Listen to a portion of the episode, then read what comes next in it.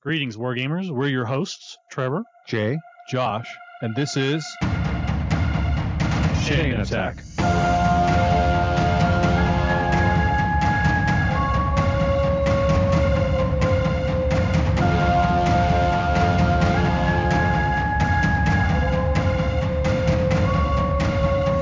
Chain Attack is sponsored by Discount Games Incorporated.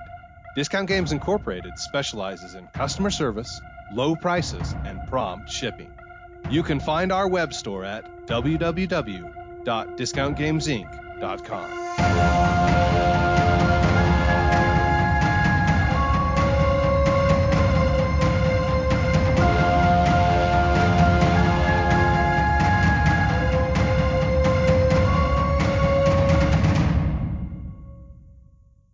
Welcome to Chain Attack. I'm your host, Trevor, and I was five. I had five cards in my deck in Slay the Spire. I only need to get rid of two more for the achievement of winning with a three card deck, and I could not do it. is Is there? I, I'm Jay, and I, I guess I need to ask: Is there something um, wrong with me that like I don't really care at all about cheevos or know what? Like I never know which ones they are unless it's like magically pops up like, oh, you did this achievement. It's- I think it just proves that you're an older man than Trevor. oh, yeah, that could be. No, we all know you both are older than me. But the truth is, is I I saw that particular achievement. I don't really care about them all that much, but every once in a while I'll be reading through a game's list of achievements, and I'll see one that just like it sticks out to me as being interesting or obtainable. That I, I'm like I can do that, or I want to do that because I think that no one else would really go to the effort to do it, or very few other people go to the effort. And the one that that- in Slay the Spire, there's an achievement for beating the game with a three card deck. Only three cards in your draw, hand, and discard total. And I saw that and I thought, well, that's how how do you even play that? Like, do you draw three, play one, and immediately draw, or does it just like, okay, you're you're screwed at three? so oh, I don't know if there are multiple paths to complete this achievement. I will tell you. Couldn't you. you have a deck that would nuke cards out of your deck in the course of the battle? no, I think you need to complete the game with a three card deck. Jeez. Okay. Okay, and I could be wrong. I don't know, but I will tell you what my path was, and I'm not saying this is the only path. I'm just saying this is a path that I know will win. Okay, so in my five card deck that I had, I was playing um what is that the race the the fighter type. Ironborn. Yeah, the Ironborn, the very first one. So I'm playing an Ironborn, and um, two cards that I never played. Uh, the last probably I don't know ten games. Um, the two card, two block cards. Okay, never played those. Those are the ones I was trying to get rid of. The three cards that mattered um, are. Let me find the specific names. So the the first one is a card that you start with. It is called um, Bash. Okay, Bash is a two cost card that deals eight damage and applies two vulnerable to the target. Okay. The two additional cards are the same card, so I have two cards that are identical, and they are a uh, uncommon card um, called Dropkick. So Dropkick says deal five damage if the enemy has vulnerable, game one uh, mana, and draw one card. So the opening hand is you draw all your cards, you uh, play bash, which applies vulnerable to the target, and then you drop kick the first one, which you don't draw anything because there's nothing in your discard pile. Uh, well, there's the um, sorry, the the the um, bash is in your Bash. discard pile, so you draw that back, and then you play the second drop kick, which draw which pulls your first drop kick back, and then it's a loop. You just play drop kick, drop kick, drop kick until they're dead. So you kill every um, enemy if there's only one enemy in the fight on the very first turn before they ever get to act. If there are two enemies, then at some point during the loop, you might want to apply the vulnerable to the second one, but you're probably not going to complete it in first two in in one turn. But they'll attack, and you'll take a few points of damage. And generally, because you're killing everybody on the first turn, and you're the the Ironborn, you're healing for six at the end of every combat. And you've got a by the time you get to this point, you've got a bunch of artifacts and other things that are helping you out. I, Right. at that at that point, I had an artifact that let me keep all my cards in hand. So even at the end of my turn, I had I didn't draw anything at the beginning of my turn. I you know if for some reason it went to the next turn, I start already had everything except for maybe one drop kick or something. And then, so just rinse repeat. The biggest issue you run into is if you run into somebody with artifact, because then you cannot apply vulnerable to them. It Oh. still it is still not hard to get through them. You just you go through a couple of turns where you apply the right. vulnerable until their the artifact, is- until Yeah. they're or you or you use a potion to get rid of their artifact, and then boom, in one turn, even the biggest bosses in the game, including the one boss that has 999 hit points that you have five turns to defeat before he disappears, Right. no problem beating him. So that is how you beat it with a three card deck, and that is my intro to this podcast. The man who hates card games has That's spoken. right. Yes. Oh, that's glorious.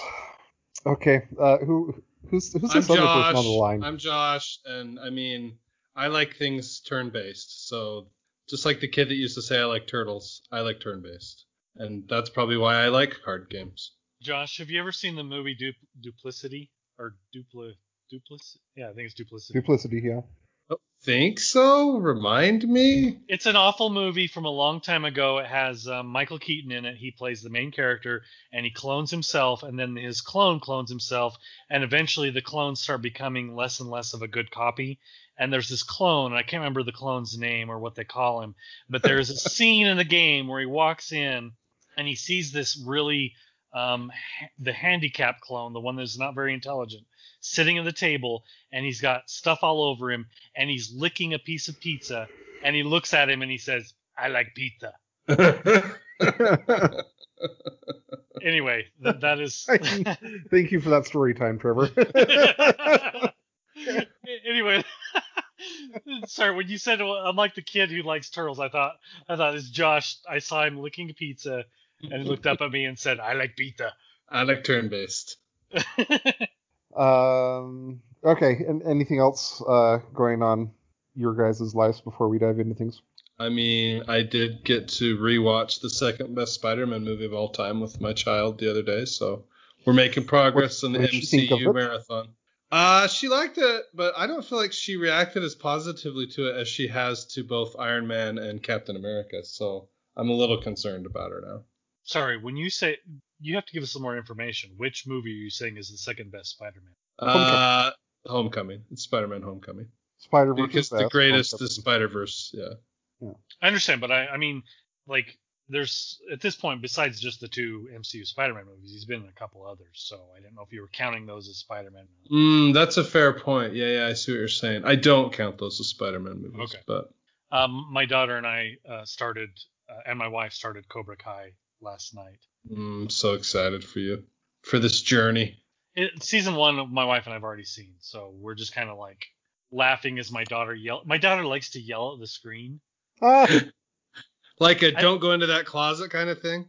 Uh, her favorite thing is to say, "Oh no, he didn't," and I'm like, uh, I don't know where she got it from because my wife and I do not do that sort of thing, but she does it all the time. It cracks me up, but part of what cracks me up about that, obviously, I, I haven't spent a ton of time with your daughter, but like anytime I'm around her, she's super fairly quiet. shy and Yeah, she's quiet. super quiet, meek, yeah. Yeah. Yeah, and so her bursting out and say that and saying that makes me uh, laugh she's, a little bit. she's super quiet around her friends and at school. In fact, um, she's been home for a week and a half because she's got a cough. And my wife made her go back to school today, and they had an argument this morning. My daughter was angry. She did not want. She she feels like school's a waste of her time. Like she can do all of her schoolwork and be done by noon and be off playing. Uh, and I know we've all felt that too. But she lost the argument obviously with her parents. Um, but yeah. Well, that's that's kind of funny. How how has uh um schooling at the Willer household been going? Um, I mean, I got fired from teaching science, so Why is that? I mean, the truth is, I outsourced some of it for to teach the seven-year-old, and then they we've decided we actually have the 13-year-old going to school for her science class Hmm. and Spanish, I think. So you know, apparently we decided it's worth the risk for Spanish. I I do have one one bit of uh, personal news, I guess, related to previous topics, but Okay. you guys had you know been saying that I needed to uh, you know, watch The Expanse, and when I say you guys, You I mean me. Josh and the social media. And you mean I was right? Yes. well about that. so I watched the pilot with Brian, and like I, he just it didn't grab him. I don't think so. has he has he read the books? No. uh-uh. Okay. Yeah, but it's You- good you won't. without the books, so I'm not sure why it wouldn't grab him. I mean, the first season is no. I'm not going to say anything bad about it. He's just wrong. He's wrong in this case. So. okay. Well, It happens sometimes. it. don't don't judge him too harshly.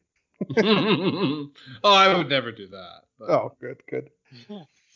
Um, so check out discountgamesinc.com. We have been uh, doing more work and getting the the new site up to snuff and making progress all the time. And so uh, take a look and, and let us know what you think. Send us any feedback and make all the purchases, which should at this point hopefully be much easier than it was previously to empty your bank account into Yes, excellent. Yes. Um, okay, so Josh, I feel like now is the time for you to shill and uh, tell people why they should subscribe to the Patreon for J Tech. Uh, look, first of all, I think we should subscribe to the Patreon. You know what? I just realized I'm not a Patreon subscriber, so I'm going to correct that this week. Uh, since I am a, still a Dojo subscriber, I need to really go Double up. the experience. Well, I need to go. I need to experience however our uh, beloved listeners would experience it. Um, anyway, subscribe to the Patreon because that helps us continue to bring uh, delicious content to your ears subscribe to the Patreon at the brigade level so that you can also participate in, you know, influencing us and being influenced by us to make terrible purchasing decisions and time time use decisions in your life by participating on the Chain Attack Grading Geekery Discord server. The the current trend in the Discord server has been around uh, gender reveal memes, which has been pretty funny. Some of them are, are amazing. Which I'm I'm going to upload one right now because it makes me laugh. I will mention, and this is not a promise, but I do want to say that I think um, our plan is to probably try a few um, multiplayer style games uh, with some people who are in Discord, and then we'll review them here. But if you're in the Discord channel, um, by supporting us, you may have the opportunity to do that. And I'm not going to make any promises because uh, sometimes talk is cheap, and uh, I talk a lot uh, about cheap things. So You're very cheap. Yes. Yeah. Okay. Okay, so Trevor said we couldn't get one interesting episode out of talking about running the game store, and he's probably right. But we didn't, but we're to make it three. but we're gonna we're here's here's the start of episode three, and this one this one won't be a, a full episode. So uh, if if you're tired of hearing about this, then stay tuned. Uh, this this starting part won't take too long. Um, so it's, it's kind of a, st- a story of cause and effect or ripples, I guess. Uh, the the first part of the story is is really kind of weird. So I think it was around 2018. Um, my my the main distributor that I work with for years and years um, has been ACD, and they're probably the second biggest distributor. Um, they just got the the biggest is has been Alliance, and, and basically everyone hates Alliance, but because for lots of reasons. Um, but you know, there, there there's just lots of reasons why people hate Alliance. Um, but Alliance also that so Alliance kind of grew out of Diamond comic distribution, and and Diamond had a lot of exclusive distribution stuff uh, with various comic book companies, and they actually just lost exclusivity to DC, which was a a big deal. Um, and then kind of to mirror that, Alliance just lost exclusivity for Asmodee, and that went to ACD. Um, so I I've liked working with ACD. They're they're they have really good customer service. They treat their customers well, etc. And so that's that's a little background on the story. Um, so in 2018, Wizards of the Coast notified uh, ACD that they were no longer going to they weren't going to renew their contract to sell them product, which is like a huge deal, right? um, it's you know magic, it's D and D, etc. It's it's a huge chunk of the product that distributors sell, and there isn't any public record as to why Wizards made this decision. Um, I the generally whenever I talk about this, they'll I'll have people say like, "Oh, well, ACD must have you know messed up or done something that broke some rules or something," and uh, I I don't know. There isn't any, to my knowledge, there isn't any public information as to why Wizards made this decision, um, and I haven't tried ferreting out private information about it, and I guess I wouldn't share it anyways, even if I had found some. Um, but it, I, I, will say that I've worked with a bunch of different distributors over the years, and like ACD has been one of the best at being like down the. They check all the boxes, they follow all the rules, they and and that's not the case in um, in all the instances. And, and there's there's some instances where you know whether it's um, selling product, there, there's some companies who have a policy that, um, for example, they you can they can only their product can only be sold to uh, stores that have a brick and mortar storefront or location, um, and not everyone in and, and they kind of expect distribution to enforce that, and and they're not supposed to sell to their products to people who haven't proved that they have a game store. And and there's lots of different reasons why you know companies do that. Um, but the a lot of, there's there are some distributors who are less scrupulous scrupulous who you know they're they're not the best person to be kind of in charge of enforcement of this because they stand to make a profit if X person who, if they're just like, hey, I want to buy a lot of this product, and this, the distributor's like, well, I want to sell you a lot of this product because that makes me money, and I like to make money, uh, and so they don't. The, the incentives aren't necessarily always lined up for distributors to follow the rules or to enforce the rules. But ACD's never been, to my knowledge, one of those uh, distributors who's you know who doesn't follow the rules. So ACD gets told that they are not going to have their contract renewed, and ACD files a lawsuit in a Wisconsin state court. Uh, this part is public record, and, and, basically their argument with it is that Wizards of the Coast is not um, honoring their contractual ob- obligations that they had entered into with ACD and they ask the judge for a uh, temporary injunction to force uh, Wizards to continue s- selling product to ACD. Uh, the judge agrees to that, and then Wizards files a motion for the case to get moved to a federal court, and I think it goes to the state of Washington at that point. So finally, a couple months ago, they're they're doing motions and hearing stuff, et cetera, and then the federal court system tends to be pretty slow. And so one of the motions that uh, Wizards had filed was basically like, you know, this injunction should not have been for this long. Uh, it was just like a temporary injunction, and the the the the federal judge did a ruling on it, and he was like, uh, yes, according to like the way that the laws say, this injunction that the judge did was supposed to be for like a couple of days instead of or a couple of weeks instead of a couple of years. And so he's he removed the injunction. The case isn't decided yet as to what's going to ultimately happen, but the the temporary order that was forcing Wizards to continue selling to ACD got lifted, and the next day Wizards contacted ACD and said, effective immediately, we will not be sending you new product.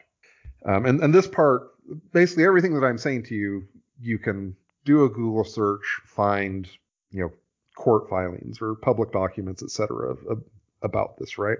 Uh, I guess the the part about Wizards contacting ACD and saying get wrecked. Uh, we're not no longer selling stuff to you. Get wrecked, is, scrub. yeah, is is not uh, part of the the public filing. so you know that's that's kind of the current state of things. Um, don't know what's going to happen with the case, obviously at, at this point. Um, but you know, I'm someone who has been.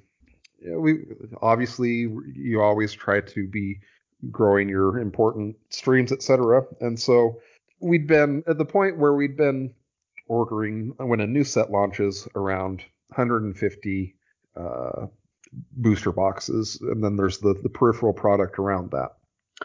Um, and then with this new set coming up, um, it's a return to Zendikar. Zendikar was everyone loved Zendikar. Uh, it's, it's going to be a popular set. Is it the one? Is that the, Zendikar the one with kind of like the Cthulhu-ish uh, creatures in it? Mm, I'm not sure. Hmm, It's, the, right. it's the one where the, the big mechanic is landfall, where if you play a land, then like creatures or different cards will have different effects every time you play a land. Okay. Okay. Uh, so it's it's a very land oriented set. Um, and so we're this new set coming up. We would have wanted to have ordered around 180 um, boxes of booster boxes at launch. So fast forward to you know be, me being told, hey, you know these pre-orders that you have with ACD are worthless now. you need to find somewhere else to source this product. And like I have never tried so hard to try to give someone money and felt so miserably at it. so as a I've I've I've talked to three distributors so far and all of them are like, yeah, you know, and I'm like, hey, you know, I I I want to find the distributor where I can, you know, establish a a good relation working relationship with them. I want to throw a lot of business at you and I don't want to you know have to worry about like I, I put my pre-orders in and I get my pre-orders on time at a decent and this is a decent rate of pre-orders etc and basically the the common response is like well so we That's- base our what's that That's cute. I'm, I'm Yeah. just guessing that's the common response. well no I mean everyone in theory uh you know everyone wants to says that they want new customers uh, but the the issue is that uh, it essentially looks like I'm just going to take a take a hit for a few sets um, because everyone's like, well, we we base our you know how much magic we're going to give you is based on or how what your allocation is going to be is based on how much you've ordered from us in the past. And you don't have a record of ordering from us in the past. And so you know you'll, you'll start out with a crap allocation. And this is including like there was there was one of these distributors is one who I've worked with in the past and who I've ordered magic from in the past. And so you know I told them like you know ideally I would get 180 booster boxes at launch. And so this distributor that I've worked with in the past etc what's your what's your guess on my allocation for them on this new set oh, I was going to guess that their response was somewhere along the lines of "My hands are tied." I'm guessing 10, 10 boxes. what's what's your guess Josh Uh, I'm going to go in in classic Price is Right style. I'll say 11. oh, you should have gone lower, Josh. Dang it! Four boxes. Four? Whoa! Four boxes? Four I know box- Magic players who buy four boxes themselves. right? And so I'm like, okay, so like right now, my expectation is that between trying to place orders with three distributors, uh, and actually on my task list is I, I'm going to call a fourth distributor and try to get set up with them. Uh, that I'll maybe have ten boxes at launch. Oh gosh. So Crazy yeah, Town banana pants. That's what this is to me. that is that's like just kind of the joys of one of the aspects of the game industry right now. So it's the whole thing is just like so crazy to me. Another thing that's kind of funny is that there was like I watched I watched this video, a YouTube video of this guy who was like, I think his channel was like Alpha Investing or something like that, and um, and he talked about like the um the situation with ACD and some of the stuff he's talking about was just like flat wrong from the the pub- public information. Um, but he he also was he made a lot of statements that like were just him making assumptions that were he was like, well, this is how it's going to work out, and like we don't know that that's how it's going to work out because you're just making an assumption. Like as an example, he said that. Um, sorry if you if you hear a cry, cat. my cat's decided she needs to throw up. That is out of control. That sounds like a kid, Jay. well, it's don't send child protective services. It is a 20 year old black cat who has to throw up. My apologies. uh, anyways, he was like, you know, there's there's like five distributors. One of the distributors got cut out, and so Wizards is gonna, you know, shift all that product that was going to ACD to the other distributors, and everything's gonna be fine. And I'm like, do do we know that? I I don't know that. the like, narrator. Spoiler alert. It was not fine. yeah, right. Like, how how do we know? Like, Wizards is doing a lot of kind of. You guys might not be aware of this, but they're doing a lot of kind of strange stuff with their product. Um, for example, they have a partnership with Amazon that is basically Wizards Direct through Amazon, where you can order Amazon Prime boxes of product at 95 bucks. That doesn't that name number doesn't mean anything to me because I don't know what the MSRP is. So this is another funny thing about Magic and Wizards of the Coast is that they got so tired of people complaining about like, oh, you know, you guys should do a lot of a lot of different companies do like maps where like you can't sell above below a certain amount or et cetera. Right. Or people complain like, you know, retail stores like your MSRP is this and and people are you know selling it online for this and it's ridiculous et cetera right and so rather than do any of that uh, route the response that wizards decided to do is there is no msrp there's no suggested retail for magic products anymore which Okay. which is a response that is i guess a way to uh, respond to your retail partners complaining about pricing um But I, So, yeah. I mean, from other industries, It that's, does that, that technically means qualify as a response. You're right, Jay. yeah, that means that that there will be people who are your competitors who will be able to sell their product for less than what you get it for. yes yeah Yeah, that's that. I mean, we talked about it in uh, you know last week, but my grandfather he had issues because the big chain stores would buy in bulk and they would sell Right. firearms for less than the price he was getting them from his distributor. And he would have people come into the store and he'd say, "I want this gun for this price," and he'd be like, "Well, then you're gonna have to go buy it from them." it's like well so do i He's like, "I would love to buy them at that price, but I can't." well it also like the department stores can do loss leaders and stuff like that on guns but Yeah, because they have plenty because they're looking to sell ammunition and other things Right. that are that are big. Uh, you know, not always, but they're they can be larger profit margins larger profit margin. Right. Yeah. Um, so yeah, I mean, there's basically a lot of a lot of stores at if if they tried selling a box of Magic at 95, um, they would probably be making around like 10 bucks, um, which is if if you have a business model where you're selling like hundreds or thousands of boxes, then you know that's great. If you're like a little hole in the wall store uh, making 10 bucks is not going to buy you very many lunches. so it's uh it's it's definitely kind of an interesting interesting category. So Trevor, Yes. to finally get off the topic of, of game stores and the game industry, hmm you I don't know if you bought yourself a present or if your wife got you a present for your birthday or if I mean if if that's effectively the same thing. You Um, did just describe my birthday. Um, like all men uh, of my uh, proclivities and age, I buy all of my own presents. it's almost like uh, I knew this answer without. yeah, it's true. I mean, if you're if you're a 40 something nerd, um, and your wife, even my wife is a pretty big nerd, but she still looks at my stuff and she's like, I don't know what to get you. And the last time I bought you something, you bought it before your birthday, so I had a duplicate of it and I had to take it back. She she's given up all hope. She gave up hope 10 years ago. Um, Smart. So yeah. So, so anyway, for, for what, what present did you buy yourself? my birthday's coming up, and I've wanted one for a while. And with my last computer build, I, I built a computer that had enough oomph to do a VR headset.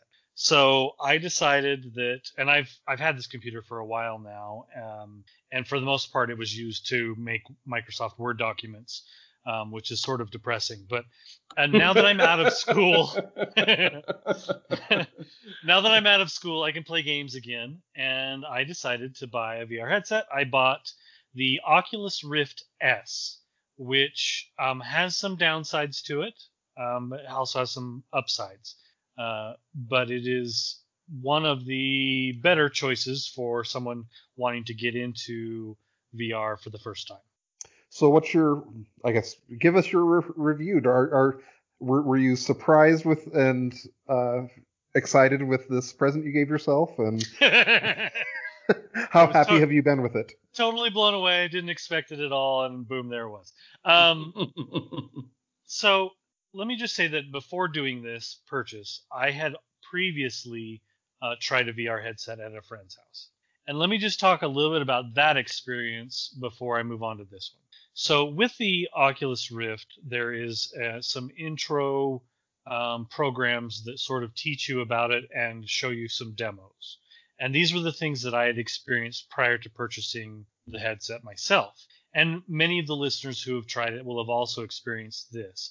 So there is a program that basically puts you in VR environments for the Oculus Rift, and all it does is there's no interaction. You just sit and look around. The first one is like a there's a a, a, deer and a rabbit and a fox sitting around a fire and you're looking down there's a fire and there's a brook in the background and you can look around there's fish jumping out of the brook etc and then the, the screen changes and i don't remember all the different screens but i will tell you about two the first one that I had a very visceral reaction to was the one where it puts you on a crenellation on top of a bi- large building in what looks like a cyberpunk uh, setting in the future, sort of a, a city cityscape. And you were standing on top of what looks to be a 30 or 40 story building, and you're standing on the edge. Um, I when I first experienced this, I was in a friend's basement, so I was six feet underground. But as I looked down in the VR headset, it looked like I was standing 150 feet up. I am very uh, frightened of heights. And unlike the normal VR experience, where if you step back or forward, or um, if you kind of kneel down, it would change that in within the VR environment. In this particular um, demo, the only thing it tracks is your head movements, so where you're looking and it do, I think it does track if you kneel down. But truthfully, you can't step back away from this ledge. And I wanted to. I desperately wanted to step back from this ledge, even though I was six feet underground, no danger of falling. I had a very visceral gut reaction that I was about to fall off the edge of a building. Um, so that was that's that one was, of the most common experiences that people have with VR as well when they talk about it. Is is that so. is that you can't the, escape it? Well, the in particular, like I've I've I've heard a lot of people talk about the standing at the edge of a building experience kind of freaking them out.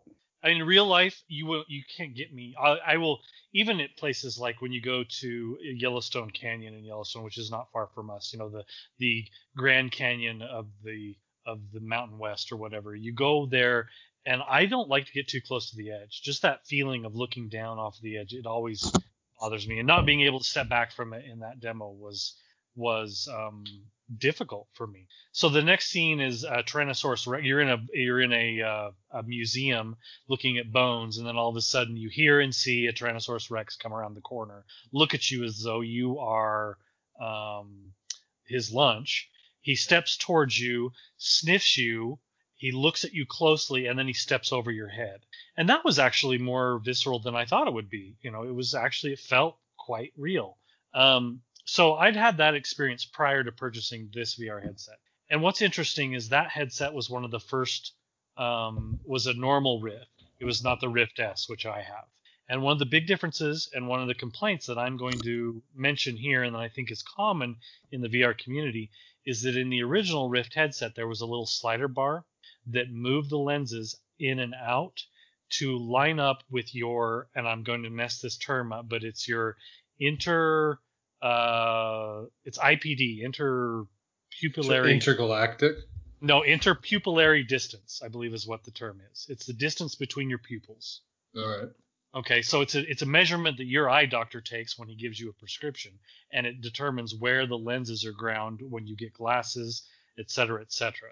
Well, in the old Rift, you had a slider bar that could adjust the two lenses inside of it that focused on the two screens behind it.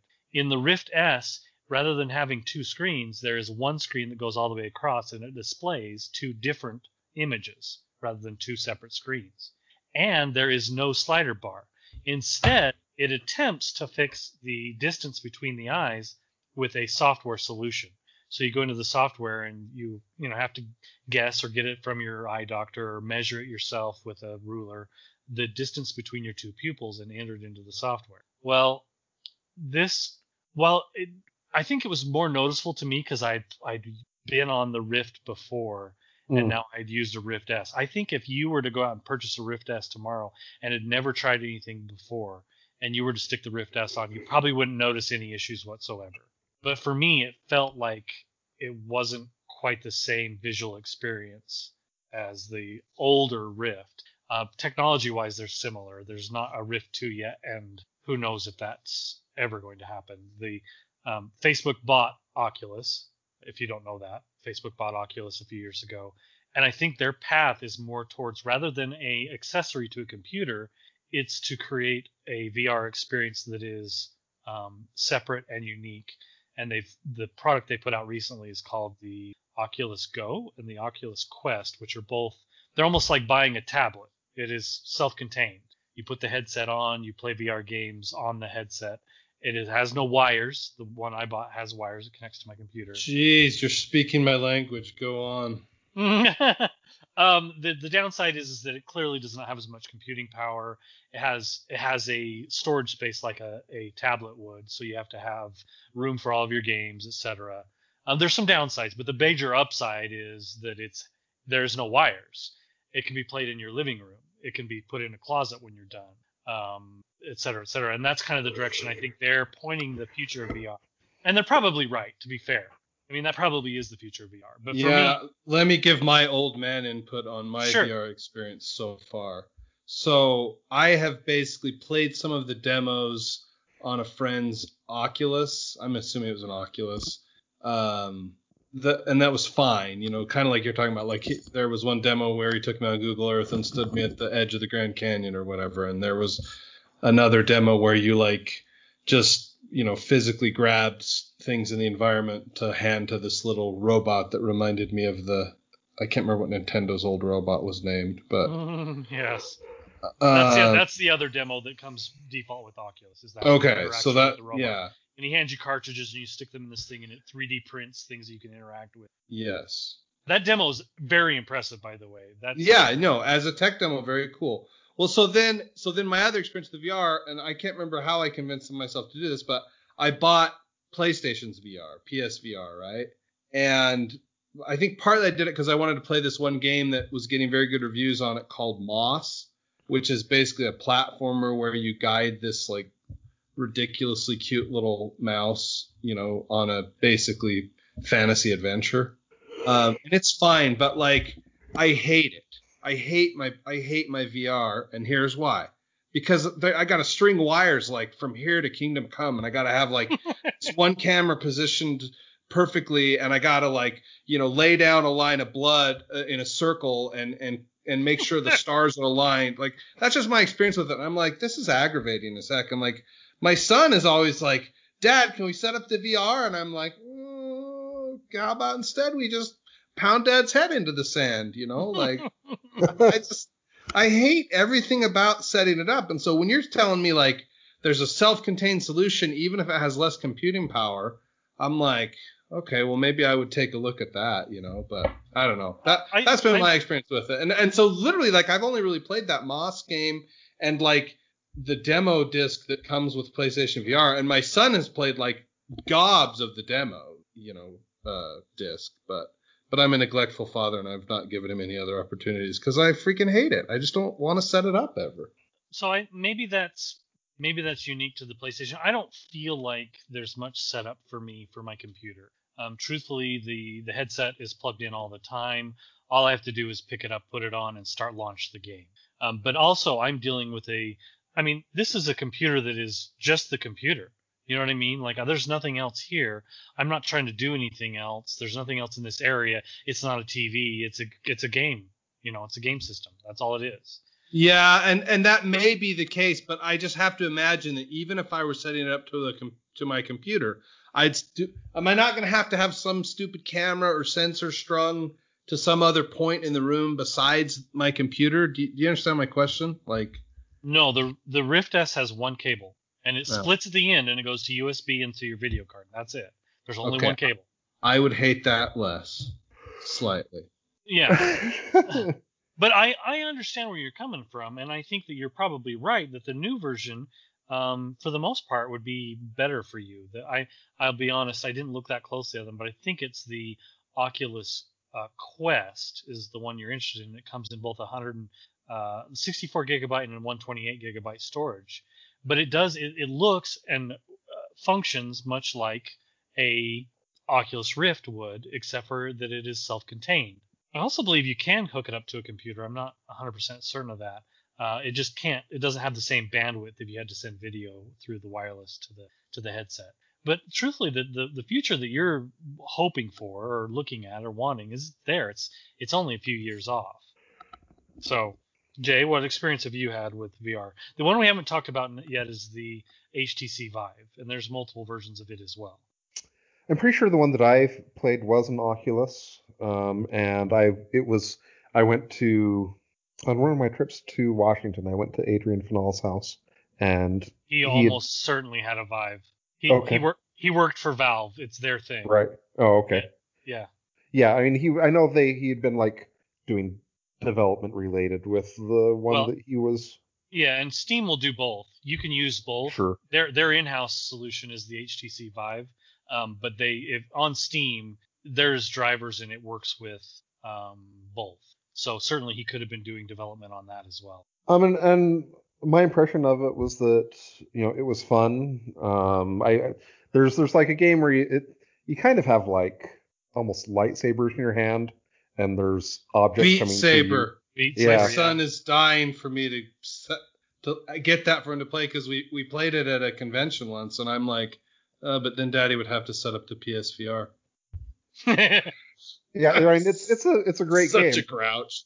they you know they it was a lot of fun um so that was cool i i will say that it is kind of funny watching someone else um play vr because it is one of the you like on the spectrum of most ridiculous you'll ever look in your life it's very high on the scale of looking ridiculous playing vr so that that kind of amuses me i guess What other games are you looking forward to on it, Trevor? Like, why did you buy it?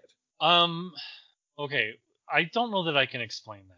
If we if we, if we want to delve into the mind of Trevor for a moment, maybe, we that- could figure maybe it your out. psyche can be our bonus episode, but I, truthfully I don't know because the truth is is the number of times that I could actually pull it out and use it without disrupting my family's activities. I mean, while I have my computer set up here, um, because it requires a little bit of space, I actually have Yeah. to move, move my wife's computer chair away and my daughter's computer chair away. We have five computers in my basement, and they're all in kind of the same area. And I've got the biggest space of all of them because, well, because I'm the one that set it up.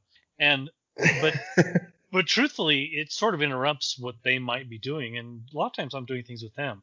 Um, one of the things that's interesting to me is that um, uh, we have a we had I, I've been meaning to ask you guys about it. We had a regular Tuesday night game that we were playing on Tabletop Simulator, and Tabletop Simulator uh, works with the VR headset. So I could actually put the headset on and play the board game with you guys and actually use the controllers to, with my hands to reach out and pick up the cards, et cetera, et cetera, rather than the mouse. Um, I don't think I'll do that, but I do. I would it, totally want to know how that would be, though. I think it would work quite well. Although I think you might you might find that you're fiddling with um, the the controllers have touch sense on them. So when you just close when you naturally close your fingers on something, even if you're not pushing the buttons, when you close your fingers and touch the outside buttons, it knows that you've done so. And so it's it's actually more intuitive than you think it would. So I think it'd actually probably work quite well. But right now, that's the only game I, I had. Do I bought Beat Saber? That's the first one because everybody and I knew my kids would want to play it. So that was the only game I purchased thus far. But I looked at, uh, you know, I, I technically I have Tabletop Simulator. I could play that. But the one that probably sticks out to me as one that will probably happen sooner than later is there. There is a game um, that is called. Uh, forgive me for not remembering it off the top of my head. Um, it's called. Oh shoot, What's it about? Darth Vader. It's So called, it Vader. Vader Immortal? It is called Vader Immortal, and Well, that looks Va- amazing. Vader Immortal allows you to play a um, Jedi who is being hunted by Darth Vader, I believe, and it's somewhat of a um, I would call it an interactive movie or an interactive episode. So it, currently there are two episodes out: Vader Immortal One and Vader Immortal Two, uh, Episode Two. And the two of them, from what I understand, are not long. They're they last about 30 minutes and you're paying $10 for that 30 minute experience. But everybody that I've talked to has said it's worth it. So that's kind of on my. I mean, you basically just described the greatest thing to an old man that you could ever describe a short, self contained experience for under $20. Yes, please. Um, it looks like actually, I don't know if this just barely came out. Oh no, it's been out for a while. I just didn't see it before. There's actually an episode three as well, and I don't know if that's all of them or if there's more coming. Um, but they are, like I said, they're a short interactive movie where you play the main character um, in a VR experience. So beyond beyond that, the other reason why I got it, and it's an upcoming game, it's not out yet. I believe it's um, uh, Star Wars um, Squadrons. Oh, yeah, yeah, yeah. I believe it comes out next month. And I think that for Star Wars, it'll be the first very immersive, long running VR experience. So it don't have- doesn't, that doesn't have to be, right? No, it does not. And there are quite a few games that are like that. But that's one of the games that will work with VR and you can, you know, you can get into the experience and unlike in the, you know, mouse and keyboard version of the game where you have to hit a button to turn your head to look to the side, literally with the headset on, you just turn to look. If you're in a dogfight and you need to look for, you know, who's pursuing you, you just look back and look behind your, you know, your headrest and see if they're behind you following you. Yeah, I'm not going to lie. That looks amazing. Which Vader Immortal or Squadrons? Sure, both. Yeah. I, I, mean, still honestly, don't think I would set up my PlayStation VR for it. uh, I can I can appreciate that. But I think if you had a if you had a room that was set up specifically for VR or specifically for your computer and had enough room to run this, and you didn't have to take it down or set it up each time, you could just put it on. I feel think- like that you and I should have like I should I feel like I should buy a Quest and then you and I should have a side by side comparison between that and because you're tell that's what you're telling me. I could buy the Rift S and plug it into my computer which is you know it's no slouch. This computer is decent. Right. uh, or I could play the Quest and never have to plug a wire in. Geez like never mind. Well, I, I, well, you would have to charge it, but yeah, you would unplug it and play it, and and then when it dies, you would have to plug it back in. But certainly, the Vader Immortal stuff uh, supports Quest, but the Squadrons don't, doesn't? I don't think. I think you will. have oh okay so I would have to have a computer I don't I. I don't have any verification of that, but that would be my gut reaction is that I don't think the Quest could handle a game of that magnitude. That is more intended to be played on a gaming PC. Hmm. But I could be wrong. They may have plans to to lower the textures and to make it work on the Quest and it will fill up your memory card and you will play Squadrons on that and it will be a great hit. Who knows? Well, the Quest 2, according to research that I'm doing, and it's your fault that I'm doing it, can connect to a computer still. I I believe the Quest might be able to as well, but it probably inc- requires the use of a cable. But I don't Sure. know. Yeah, yeah. Again, I didn't even look at the other ones because for me, I have a computer that I built almost for this purpose, and I have a space in front of my computer that nothing else is done. The only thing I have to do is if I'm not if I'm going to stand for this game is move the chair out of the way and then push a couple chairs a little bit farther away and I can play there. And it doesn't require any additional anything for me. You know what I mean? Mm-hmm. but I can see why if if like if I had a if I had to do something special to hook all the cables up to my Xbox One, for example, that's in the living room, every time my kid wanted to play it, I would get tired of that pretty quick. Yeah. Well, yeah. That that and that's the problem. That's 100% the problem. My PlayStation sits in our living room. It's connected to the projector. It's what the family watches movies on. You know, I mean, like, ah, we just live like animals here at the Wheeler household. I guess I two other quick things related related to this. Um, I have the the other um, VR experiences that I've had was there's this company called The Void that was started in um, in Utah actually. Jay, that's actually ha- Hastur in disguise, I believe. Uh, I The, was on the King in Yellow. Yeah, I think you. I, I think I'm just kidding. Carry on. and uh, they've they've since partnered with Disney, and um, so like in, in downtown Disney in Disneyland, they have a a place where you can go and, and spend to have like a it's, it's probably like 20 minute VR experience. Um, and so I did one that was a Star Wars related experience where you're um, you're rebels that are infiltrating the uh, Imperial base, and then um, another one where uh, that was Marvel, where you are uh, in Iron Man suits, basically going and kicking butt.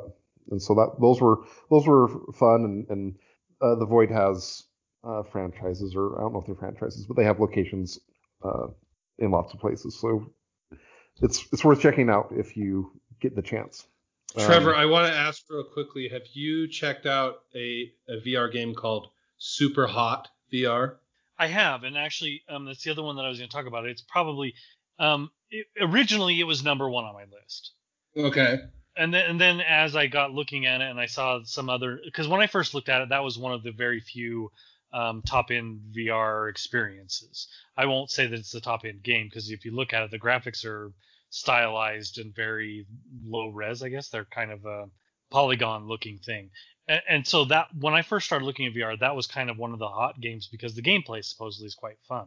But the the second time around, when I started looking at the Vader Immortal series that came out, so that's why it sort of moved its way up the scale.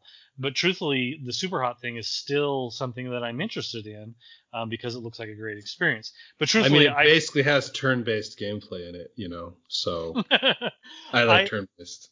I, I will admit that I've I've sort of broke the bank a little bit. Um, you know, not to the point that, we're you know we're not eating ramen for dinner or anything, Right, but right. I I didn't I didn't save enough in my budget for my birthday present to buy games. I bought Beat Saber and that was it.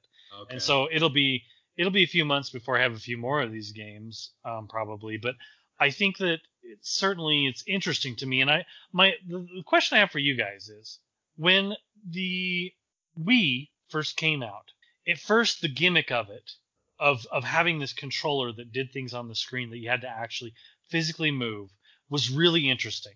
And then I bought a Wii and then I started playing. I can't remember what the, the the Legend of Zelda game that first came out on the Wii. I just remember I bought it, and the game required you to swing the Wii controller back and forth like a sword each time you were in combat. And if you've ever played a Zelda game, swinging your sword is a repetitive a motion. reflex more than anything. Yeah, and it's something you do frequently. I mean, you might do it, who knows, two or three thousand times in a session. So I started playing this VR, this not VR, this um, interactive experience with the Wii, and I played for about an hour, and my arm was killing me at that point. And I, you know, I finally said, you know what, this is not the gimmick is wore off that quick. I'm I'm done with it, and I'm wondering, you know, how much of that do you feel like was just the kind of early version gimmicky Wii compared to the future of VR? Are you going to get to the point where you're like, you know what, I'm an old fat man. I don't want to run to the next bunker and pull my gun up and shoot and you know jump around in my you know Iron Man suit because I'm an old guy and I'm out of breath after 10 minutes of that. Thoughts? Well, Listen, here's here's the issue with uh, this this VR stuff is that uh, much like Josh, I'm here for turn based. So I think you're right. Yeah. Like I guess what we're saying is we might already be the too old of. well, so I played Beat Saber um, after I got everything set up, and I, I bought Beat Saber and played it for a while. And I played it for I don't know 20 minutes or so, and it was I was doing good. I I wasn't really winning, but I could see under higher intensity levels how the game would stop being a game and would start being a workout. And I I don't mind workouts, but generally I'd like to separate them from my entertainment. So I'm I, I don't know. We'll see. As I play it more, maybe I'll have a better understanding, a feeling of how much it's going to cause me to not enjoy it. But I I guess maybe I'm an 80s kid. Give me the NES, give me a little tiny controller with a few buttons on it, and make sure that I don't move for several hours while I play it until my thumbs hurt. That's that's what I loved as a kid. So I don't know. We'll we'll see. But certainly I am there's some experiences that I don't think you can recreate any other way. And they are they're interesting um, and something that I want to at least try. I the idea of being actually afraid of something in a game rather than just seeing, you know, kind of the visceral reaction I got the first time I ever played um, uh, the zombie game that I can't think of right now that came out on PlayStation One, Resident Evil. Thank you, mind bringing it back. Um, the first time the dogs jumped through the window in Resident Evil, uh, we physically jumped, and you know it's kind of silly now because I've played it since then, and that scene is not nearly as bright. We were sitting in the dark, to be fair, in my friend's basement, um, and not necessarily on purpose. That's just the way we always played games. Um, but yeah, I, to be able to get that same visceral reaction, either joy, elation, fear, whatever it is, from an experience in your basement, um, that's something that I haven't felt. You don't feel that very often. So You should play Alien Infiltration or uh, not. I I mean Isolation. Isolation, Alien yeah. Isolation on VR. I think that would give you some pretty good scares. I don't know that it's available on VR for the computer. it's Did you play it on probably not 'cause- PlayStation? No, I've been playing it on the computer, but that's what I'm saying. I don't know that it does VR, but that's the kind of game that would be really interesting on. VR. I mean, non-turn based, as as if I care. I don't, you know, I don't know how I would handle that. I guess in real life, I don't really care for those style of movies. Um, it's not really my thing. Um, so I, I don't know how I would handle being in the situation as opposed to watching it. Right. Yeah. Well, if you're me, you'll just weep like a baby.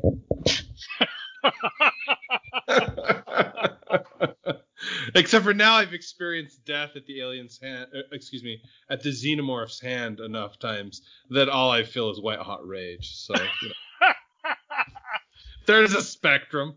According to the Steam page, it is controller supported, but not. I don't see any for that. Okay. Oh no, it does have a VR tag. Uh, I'll have to investigate for you. I don't All have right. the money. I don't have the money to buy it though. I'm sorry.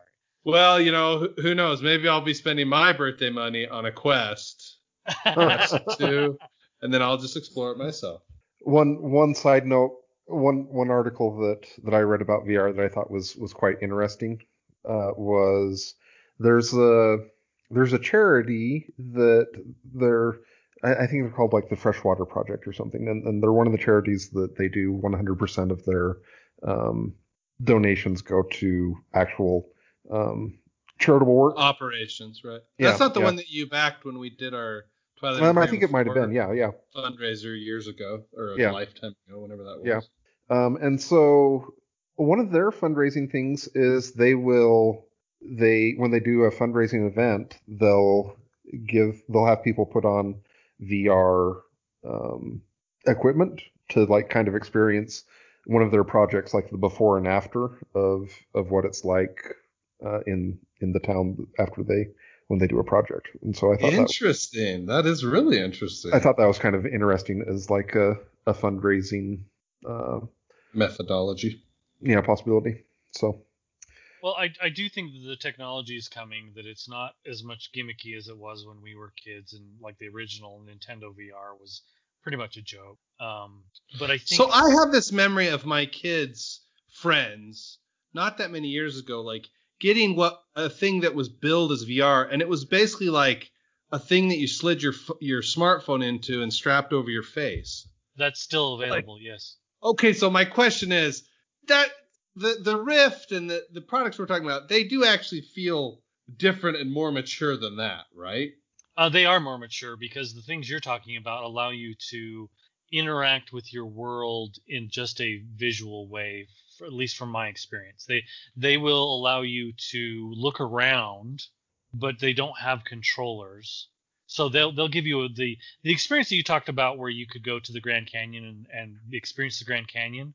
It does Yeah. that great. It does that great. It'll let you stand on a on a position at the Grand Canyon and look around. What it won't do is allow you to pull out your lightsaber and fight another Jedi at the lip of the Grand Canyon.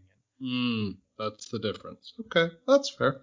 And I, I think that maybe that technology will come, and maybe it already exists, and I just don't know about it. But you have a, a separate controller that maybe Bluetooth to a phone.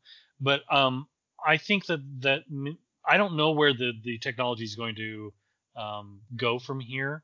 I know that the everything I've ever seen of of putting a phone inside of a, and I think Samsung is probably the leader of this, putting a phone inside a headset and using it to create VR is not as um, advanced as what you're going to see in the HTC Vive or the Rift, and I think there's one more that I just can't remember. Um, that are all sort of competing in the same marketplace. There's just a lot more to it with the controllers, um, with the Vive and, and the Rift. Okay. All right. Well, this seems like one that'll be good for us to do like a, a follow up down the road after you've played some more. And I think so, and and we may not do it in the bonus episode, but I think a good topic is what things we would like to see made into a VR experience. Whether it is you'd like to be a extra on a movie, like you want to be the guy that's following behind, you know, William Wallace in in you know Braveheart or something, or you know, is there is there experience where the next level is a, a movie in VR form? I mean, really, I feel like the follow up should be what are the turn based VR experiences that are worthwhile? I have one for you, Josh. You are an old man sitting in a chair at a park. You get to play chess against your opponents. I wonder if Crusader Kings 3 can be in VR, Jay. oh, I'm sure it could. All right. Well, thank you for listening, everyone, and stay tuned to the bonus episode, uh, which means subscribe to the Patreon.